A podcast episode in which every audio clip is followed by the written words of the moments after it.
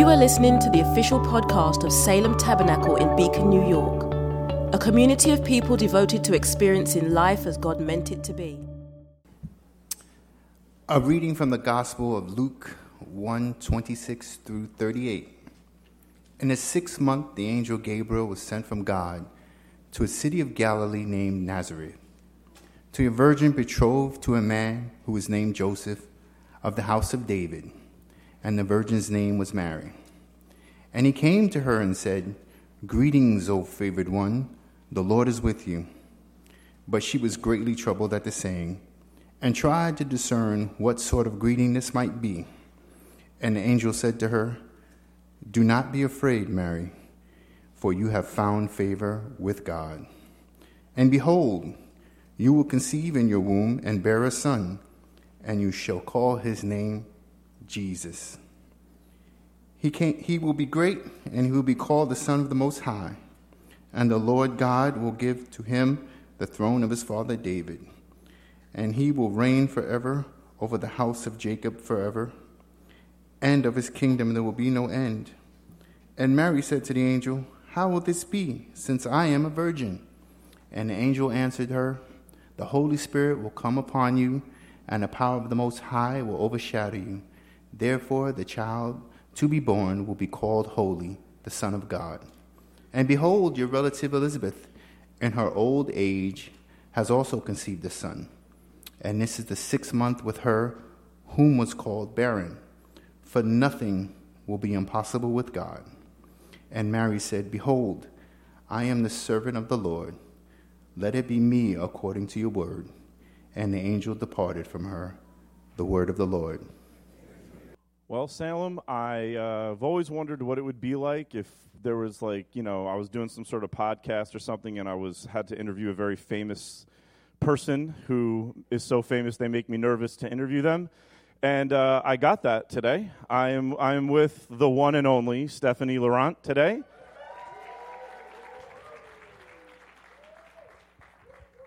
And about, I would say, uh, two months ago maybe, Stephanie was leading worship, and at one point she said something really quick. She said, "Sometimes you just have to sing." And when she said that, I leaned over to Jacqueline and I said, "I really think that uh, we have to have Stephanie up there on a Sunday morning soon." And Jacqueline, of course, was like, "Yes, that's amazing. That would be great." And then, as we were moving toward the Advent season, Stephanie, her life went into a lot of different ups and downs, very, very quickly, very rapidly. And uh, as we were talking through them, you know, Steph would call and we would ha- start having a conversation. And there are conversations that you know are good for you for the moment, and then there are conversations that you know you'll have and you'll remember them for the rest of your entire life. We've had about thirty-eight of those conversations. And so I just wanted Stephanie to be able to share her ongoing, in the middle, still unresolved yet very powerful testimony of what God is doing in her life. And so without further ado, Steph, why don't you begin, and we have the tissues, why don't you begin to tell us what's been going on with you, well, and how did we get here? Well, well, so much, so much. Um, a few months ago, um, we, you know, John and I and Mila, we're very, very excited. We received some great news for our family. Um, at the time, we were expecting our second child. Um, and we were so excited. We were planning so many things. It felt like, it felt right. It felt like God was doing something different and exciting in our lives. And um, sh- Three months into the pregnancy, um, I ended up losing the baby. Sorry. I'm gonna take my time with this. But I ended up losing the baby. Um, and it was very sudden, um, unplanned, um, confusing, and not what I planned for, expected, not what we planned for, expected. It felt just instantly that joy turned into sorrow, um, and there was no time mentally to catch up to to the sudden um, demise of the child. Um, it was a really bad movie. I like to kind of frame it in that way because it is, it didn't feel real. It didn't feel like this was supposed to be happening. It also was not to be facetious or, but really dramatic, like a really dramatic moment um, where in the begin- be- beginning of the day, um, I was going about my day as usual, but also with this like this joy in my heart. And then by the end of the night, in agony and and in pain and crying and screaming, and you know having to be transported to the hospital um, and having to go through that process, um, having to hear people come to you and tell you the unfortunate news. Looking at my daughter, looking at my husband, visibly broken and visibly shattered. It was traumatic, to say the least. Um, and then the moment at the hospital had to happen, and you just get back in your car, you go back home, and you have to move on from it. And where my story kind of Um, we'll talk. Well, we're we're gonna un- unpack it, but it's marked by a lot of confusion, a lot of sadness, disappointment, um,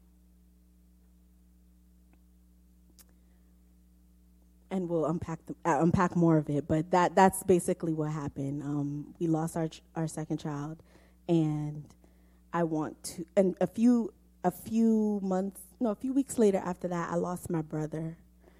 Um, so it felt like life hit me with like a two-piece combo. And I didn't know how I was mentally going to just deal with loss after loss. And then kind of coming into the holiday season where it's supposed to be joyous and supposed to have a lot of jubilee and um, you hear Christ is born, and then you weren't able to make that happen in your own life. It's a little disorienting. So um, I say that to as a precursor to what we're about to talk about, but just how I've been doing since then, we're going to talk about that. One thing that I think needs to be said before we get to where we're going next is uh, Stephanie did one of the best jobs I've ever seen at maintaining a high level of privacy in, like, it's not everybody's business, everything we're going through, amen? And we're not supposed to talk to everybody about it, but there should be, we should all have, like, a Peter, James, and John in our life, right? Not the five hundred and not even the twelve, but maybe the three that we can reach out to, and, you know, Stephanie has done a good job, and I think it, it's, it needs to be said pastorally that when things like that begin to happen, it's really important that you don't share too much, but it's also important that you do share with the right people and name and and actually be hospitable to the pain that you're feeling. Like, allow the pain to find comfort in you, sit down at the table with you, and have it say and let it continue to talk. And I think you've done beyond an amazing job at that, and I think it's why you're processing this pain in such a healthy way. Thank you. With that said, Steph calls me one day, and she we're talking, and she says, I'm sitting here, I'm completely helpless, and yet I'm feeding my daughter. How is it that I could be so helpless and at the same time be a source for somebody? Like, if I don't do what I need to do, Mila doesn't make it. So I'm sitting here, she's as needy as I am, I'm her source, and yet I don't feel like I have anything in me to give. And, you know, quickly I said, you know, Steph, I think I think you're identifying with Mary right now, who was feeding and sustaining physically the God who would grow up to feed and sustain her. Amen? So what is this reciprocity of neediness? And that's when Steph and I came up with the sermon title called Holy Neediness. There's something about being needy and yet God allowing you to maintain your agency that feels like it's one of the most holy moments to be in. God is needy in Mary's arms. Mary is needy because she needs a Savior. And when their neediness met each other, salvation began to happen. And so I wanted you just to talk a little bit about what did that feel like to be entirely needy and helpless and at the same time be the one to be a source for your daughter. And and, and who was God for you as you were working that out? Yeah. Um, so when I used to think about miracles, I used to think about people that couldn't walk and then they end up walking, things like physically that I could see. And this moment that I'm that you're referring to felt like a miracle for me. It felt like the first time that I was able to see um, the scripture that says, "It is not I, but Christ that lives in me," actually manifests itself in real life. Um, because physically, there was nothing I was able, th- I couldn't give more than I could give. I was going through um, the healing process, and I still had to be a mother to my daughter who needs oatmeal in the morning, um, wants me to play with her and, and laugh with her and is in need of me to talk to her for her development, for her for our relation um, for our relationship. And I can say with all confidence that it wasn't me doing any of that. Um, it wasn't me picking up the spoon to put it to her mouth. It wasn't me um, smiling back at her.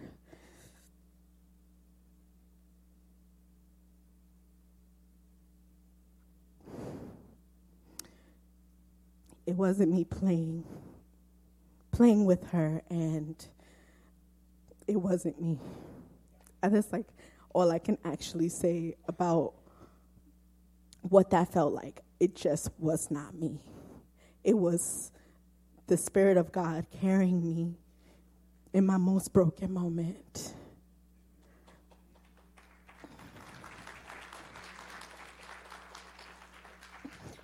And um I, I thank God because he cares.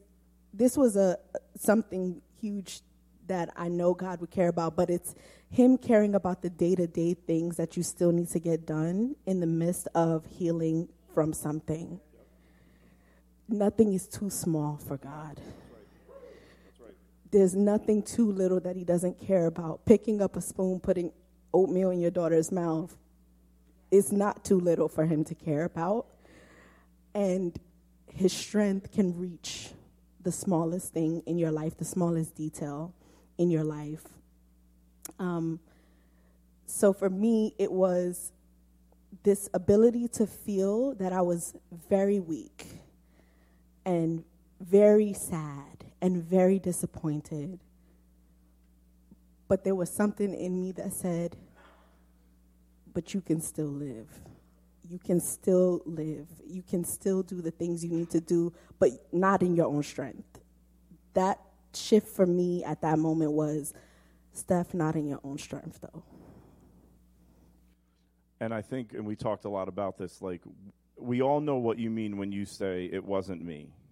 But this is the part that I think really made us want to sit down and do this. When we talked about neediness, but also not losing your agency, like, it was the energy and the anointing and the grace that was filling you to do those things was coming supernaturally, right? It was coming to you from him.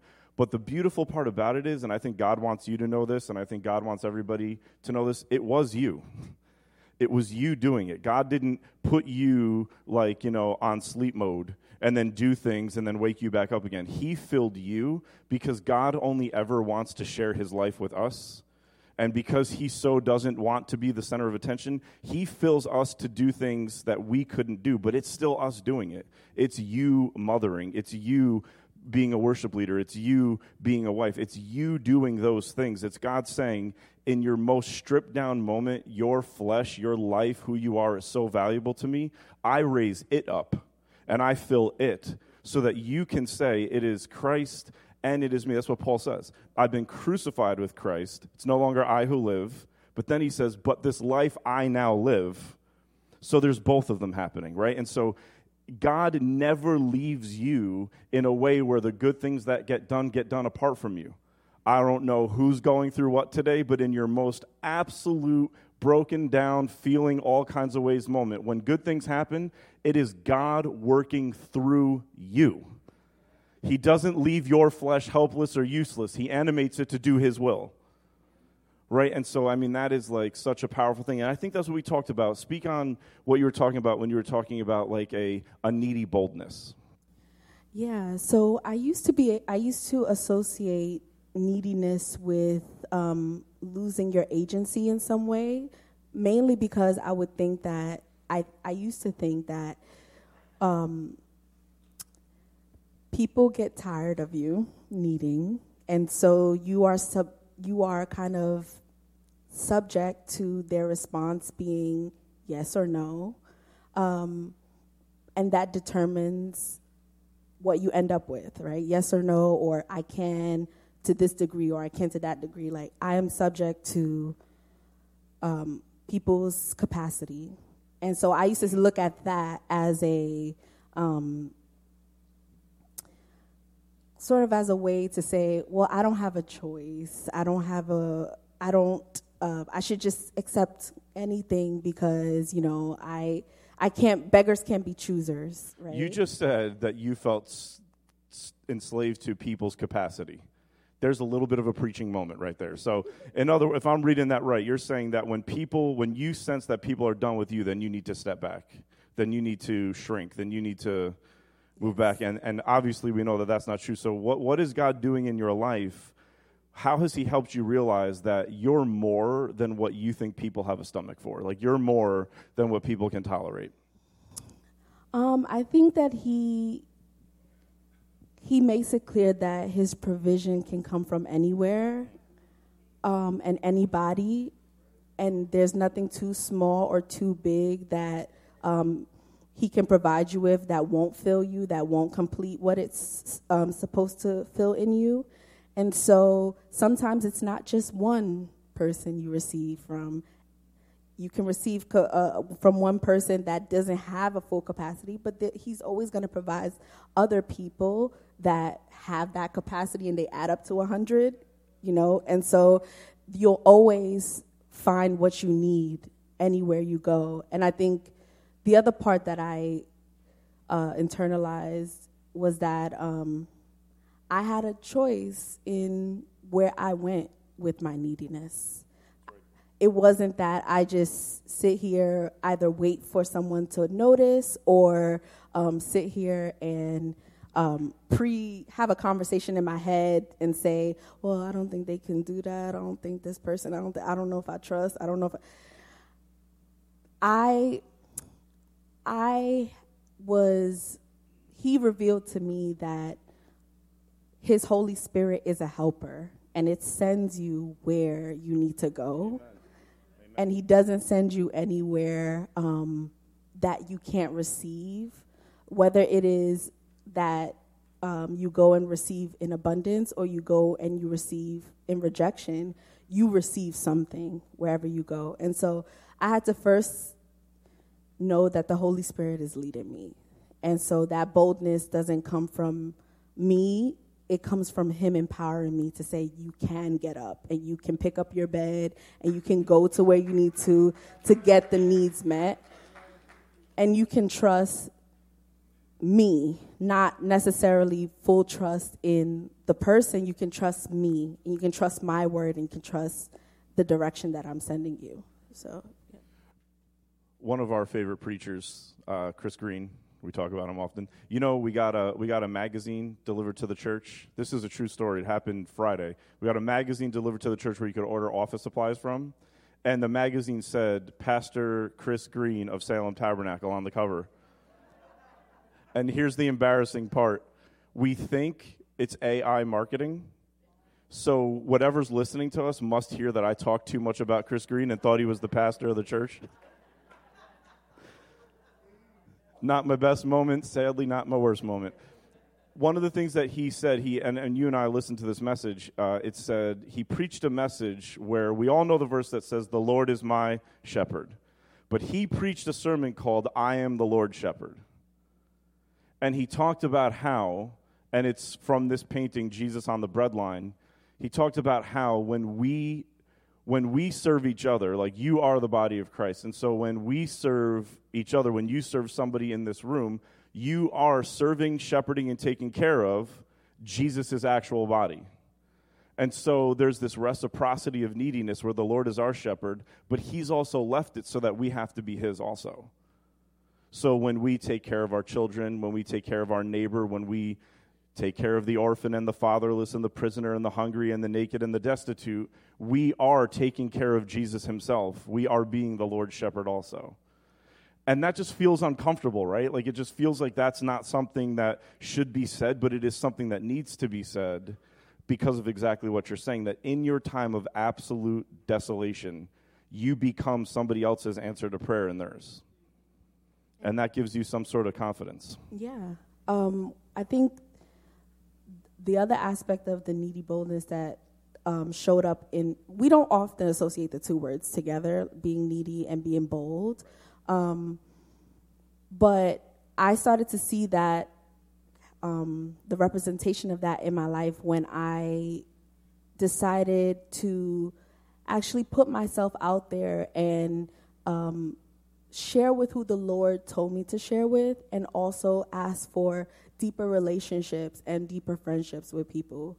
Um, it's not something that traditionally I would do just because I err more on the side of caution when I am dealing with people or when I'm talking to people. But this has kind of opened me up in a way to say, what do you have to lose? You know, what do you have to lose? Um, What do you have to lose in sharing your testimony? What do you have to lose in receiving encouragement from someone? You know, what do you have to lose in developing um, more deeper relationships with people? It's only nourishing you, you know? And so I, I found that in this season of needy boldness, I was boldly looking for nourishment mm. from the community. So let's talk about the, the second thing that you... Uh, that we discussed, where you, towards the fall, were like, okay, as we move into this new year, this new Christian year, this new calendar year, you felt the Lord was saying, you are going to become the person that you were always meant to be, that, you know, you were going to be introduced to your your true self for the first time, and the people around you were going to be introduced to your true self, and you were starting to feel that momentum, and obviously you had in your mind what that would look like. And then these two tragic events take place, one right after the other, and somehow it didn't smash that prophecy into pieces. Somehow you started to say that thing that God promised is still continuing to happen. So talk a little bit about that stretching that you, you were mentioning, that feeling torn between one expectation and then what was actually happening. Yeah, yeah so... Um A few hours before I experienced um, the miscarriage, I was sitting in my living room, and you know I had been watching um, a sermon, one by Chris Green, our favorite. Fair enough. Um, I probably was too. And he said, "Life cannot be managed; it can only be lived." Mm. And so I said, "Okay, I hear you, Lord. Right? Like, I hear you." And then um, I was sitting there, and um, I had a moment where I said to God, I feel like some things are shifting in me. I feel some difference, uh, some different things happening in me. I feel like there's a very thin veil between the woman that you see me as and the woman that I feel like. Like I'm almost at what you see me as, but I'm not there yet. And I think there's like this veil that's kind of separating us. Um, And a few hours later, I, you know, I was experiencing the most painful, um, agonizing thing in my life.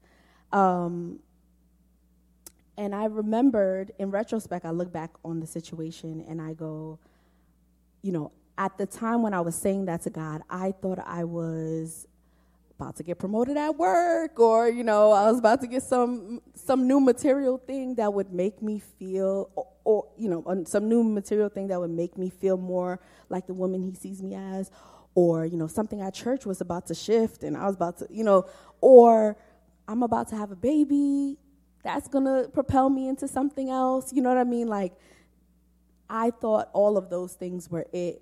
Um, and when I experienced, um, when I lost the baby that evening, um, I started, in retrospect, I think about how when Jesus was acquainted with death on the cross, they say that the veil was torn from top to bottom, and it exposed the most holy place. And in that same way where I felt that there was a veil between me and God and how I saw my true self, I felt like once I experienced what I experienced, that that veil was torn, and then the most holy place was exposed for my life. And I say that not to say that um, God caused the miscarriage that happened to show me my true self. I say that to say that life was unfolding and God was still coming to me with his goodness and coming to me with the um, the plan to expose me to my true self. So it it, it worked through this situation that happened um, where I finally got to see that my true self is vulnerable and transparent, and not guarded and not protective, and is willing to live or bleed out loud sometimes and and not be ashamed of people seeing that. Um, and while I don't think God caused it, I think that the situation that I experienced made me go, wow, this is who I'm supposed to be. You're using phrases like, so in, in the two, like we're, we have one more third to go. In the first two thirds of what we were saying here, when you talk about the renewal, when you talk about the revelation, when you talk about the breakthrough, it's amazing because th- this is what I do when we talk. I, I, I listen for particular words, right? And what I'm hearing you say in the in the collection of things that you're saying is, I got more confident for what? To say that I'm hungry, to say that I'm thirsty, to say that I'm in need. I found my true self. Well, what was your true self? Vulnerable, in need of relationship, in need of people who care about me. All right, this is Christmas time, right? This what, what you're describing is exactly what they say, what Bonhoeffer says is the scandal of the Christian uh, message, that God is in a manger, and God is on a cross, and God is in a tomb. He inhabits the places that we spend our broken natural life trying to avoid, and he shows up there, and he waits for us there, and it is through various circumstances that the Holy Spirit weaves this tapestry, and when we finally find our true self, it's not this super strong, look what I can do self. It is the self that is free to say, I don't have it all together. It's a self that's free to say, I lead people, and I don't know if I can take them anywhere. It's the self that can say, I need other people in my life. I love what you said about not everybody's at one hundred percent, but if you get enough people around you, you could get the one hundred percent. I feel like that's the church, a whole bunch of people operating at three percent, but when you put enough of us together, you got one hundred percent battery in there.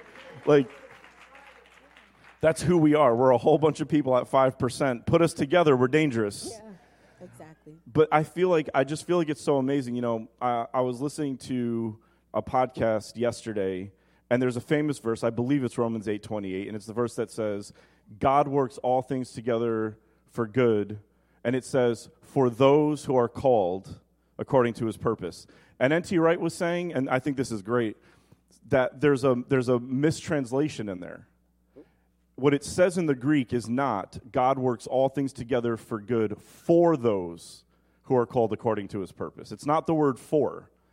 It actually says, God works all things together for good with those who are called according to his purpose.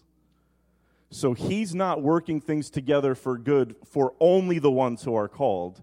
He's saying the ones that are called are the ones I will partner with to make all things work together for everybody else.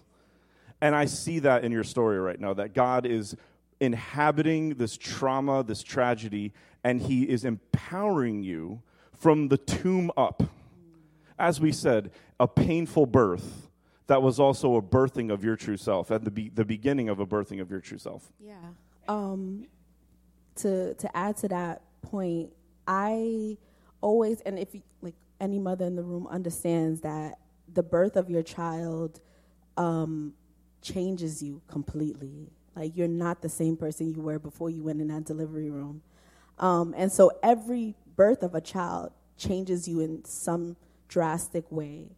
And so to to think that, to know that I was expecting another one and it's going to change me again, I didn't know that God could also use a birth that I did not expect to happen in a very painful way to also change me and to also grow me um, forever. Like, I'm forever changed and forever. There's a, a imprint forever on my heart.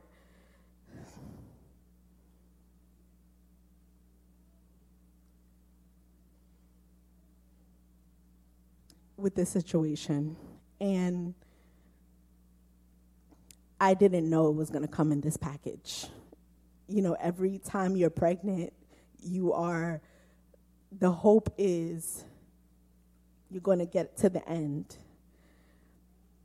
And I was, I remember being in the hospital and feeling um, stuck between two two feelings. One was hope, and the other was, you would think despair, but the other one, in when I think about it, was acceptance, right? And the hope part of me said, this crazy thing just happened. I hope that God uses this in my testimony to say this crazy thing happened, but the baby still lived, right? Like that, that it, there was an appearance of death, but it did not happen. That was my hope. And then the acceptance part was um, not to say that I was okay with what happened and this is great. It was, I know if, if if this is what, if death is what this is right now, I know who is going to pick me up and carry me to the other side of this. So I had to, in a sense, in acceptance, there's a relinquishing of my expectation of the way the situation is going to play out. And there's a full trust and leaning on the one who woke me up this morning, the one who spoke before I was even conceived and said that it was good. Like, I trust him. He brought me here. He's going to carry me.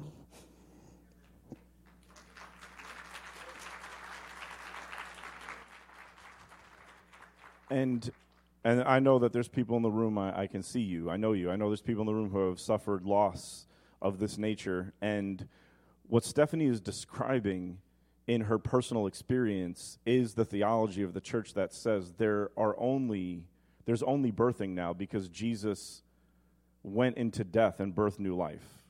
And so there's only birth now. So even in a tragic death, something is born. And what we said on the phone together the other day is that you're right in saying that this child was going to bring a goodness into my life and a mission into my life and a holiness into my life. And even though in a temporary way the child is lost, everything God was going to do through that child is not going to be wasted. That goodness is going to come, whether it comes through a birthing room or whether it comes through a graveyard. That that goodness comes. That's what Easter says. That's why this whole thing we call the liturgical year, starting with Christmas, the church only ever celebrated Easter for five hundred years, and then it developed these other themes of Pentecost and Lent and Epiphany and Christmas around Easter as a way to hold Easter up, to say everything is pointing toward this Easter reality. And so what you're talking about, and this is what we uh, said in the car um, the other day when we were talking, was the thing that we can't get our heads around, the thing that eye has not seen nor ear heard, as it says in Job, we've heard rumors of it, is that God, and this is going to sound very simple, that God shows up for us in the fullness of his presence everywhere and in everything. Right? And so last Sunday, you were in the car driving here and said you just started crying. You didn't know why. Then when Anthony was reading the Isaiah text, I start crying, and I'm like, I know Anthony, like, with the red hair and everything, but, like, how is this getting me emotional? And then another another person in the church called me this past week and said, Pastor, you know, I was up at the front crying, and somebody came up to me and thought that something was wrong, but it wasn't that something was wrong, it was that I was just crying. And then during the the worship service, you just had all that emotion coming out of you, and we concluded we're still blown away that Jesus doesn't change the way he shows up. He shows up in all of it. He shows up at the mountain peak. He shows up to Mary Magdalene weeping outside of a tomb. She can't even anoint a dead body, and Jesus shows up and says her name there. He, there is nowhere where he doesn't just show up, and we don't need to answer it. That brings out an emotion. That brings out tears. That brings baptism out of our eyes, because he's just showing up for you wherever you are. Yeah, I was overwhelmed with emotion because I I love Jesus. I really love Jesus. And the reality that he can locate me anywhere I am, in any time that I am, at any point in my life where I, there's nowhere I can get away from him, Jesus can locate me, just overwhelm me with this just overwhelming love um, that can only bring tears to your eyes, that can only just flow out of you. And they were, the good, the interesting thing is that not only do those tears come out to show you how much you love Jesus, they heal you too. They are healing for your soul.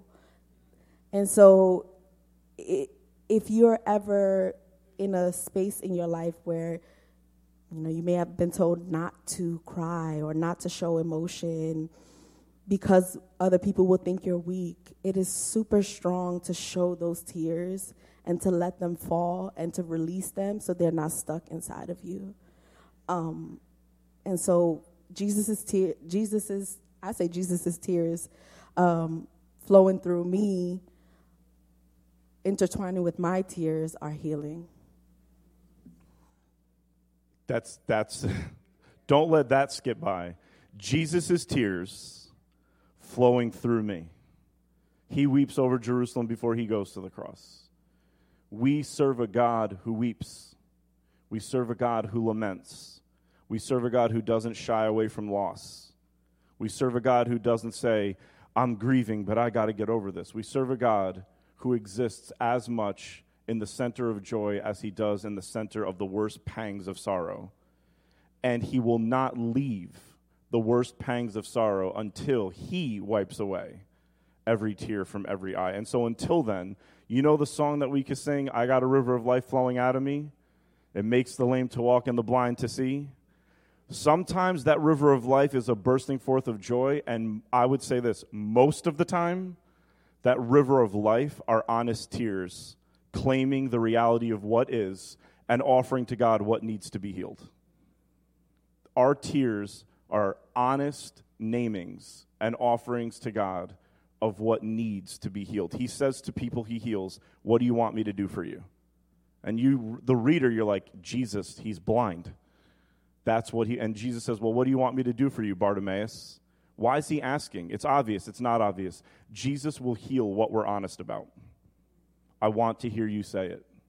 I don't want you walking around acting like you can't confess your pain, acting like it's not faithful to say what you're lamenting over, acting like it's not faithful to say I'm depressed, I'm overburdened, I'm stressed, I don't have any, like, we have to say the truth about what is, because God is in those places.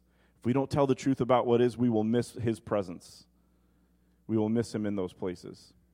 And so you're finding you're, you're at the beginning of this journey of feeling, in the middle of chaos and tragedy, you're starting to find yourself. You're starting to feel your true self, your gifts, and all this kind of stuff.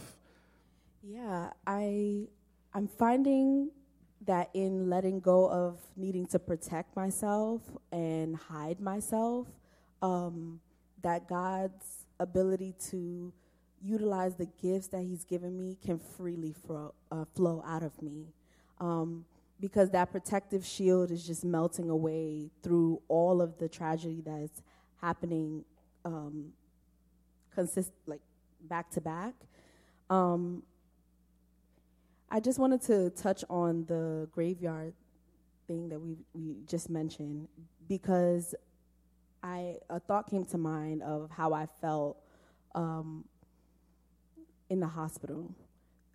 So g- I went to the hospital. Um, few days before that, I had uh, proof that there was life going on. I had an ultrasound. I had heartbeat, I had everything, and I had memories in picture form and everything like that. Uh, a few days later, um, I go to the hospital, and you know they come in after that happens to you. Um, they come in and they check everything, and they basically told me, the doctor basically told me that not only was the baby not alive anymore, it wasn't showing up in there at all. And so for me, I'm like, I have pictures, though. Like, I have pictures. I have recordings. Like, this does not make any sense. And I thought about it when I started to reflect a few days ago. I was like, when you're When when your womb, which is a place that is supposed to provide nourishment and life and um, growth and all of that, becomes a tomb in some sense in carrying something that is no longer living, not just that, but it becomes an empty tomb where there is nothing there anymore, and you have to reconcile what was once a garden and now it's a graveyard. Like, how are we, how do we do that? And then I think about Mary. We read the scripture about Mary's song, and it was a song of joy because of what she was expecting to bring forth. But she's very acquainted with a garden and a graveyard, holding a garden and a graveyard in her womb. Because Jesus is not only the gardener, but he's also one that was laid in a tomb and understands leaving that tomb as well. And so for me, I found comfort in looking at Mary's song, not in the traditional way of a baby's coming, a baby's coming, but a baby's coming, life is coming, death is also coming, and life is coming again. Mm.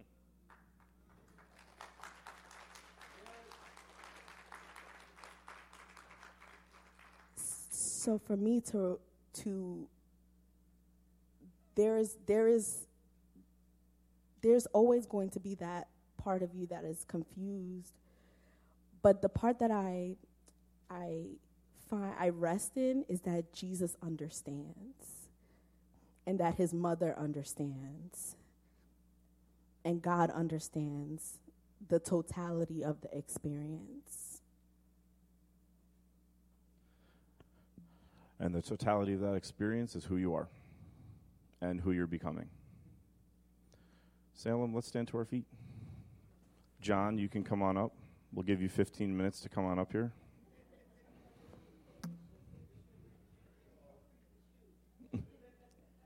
They love his shoes. Stephanie, thank you so much. That was beautiful and powerful.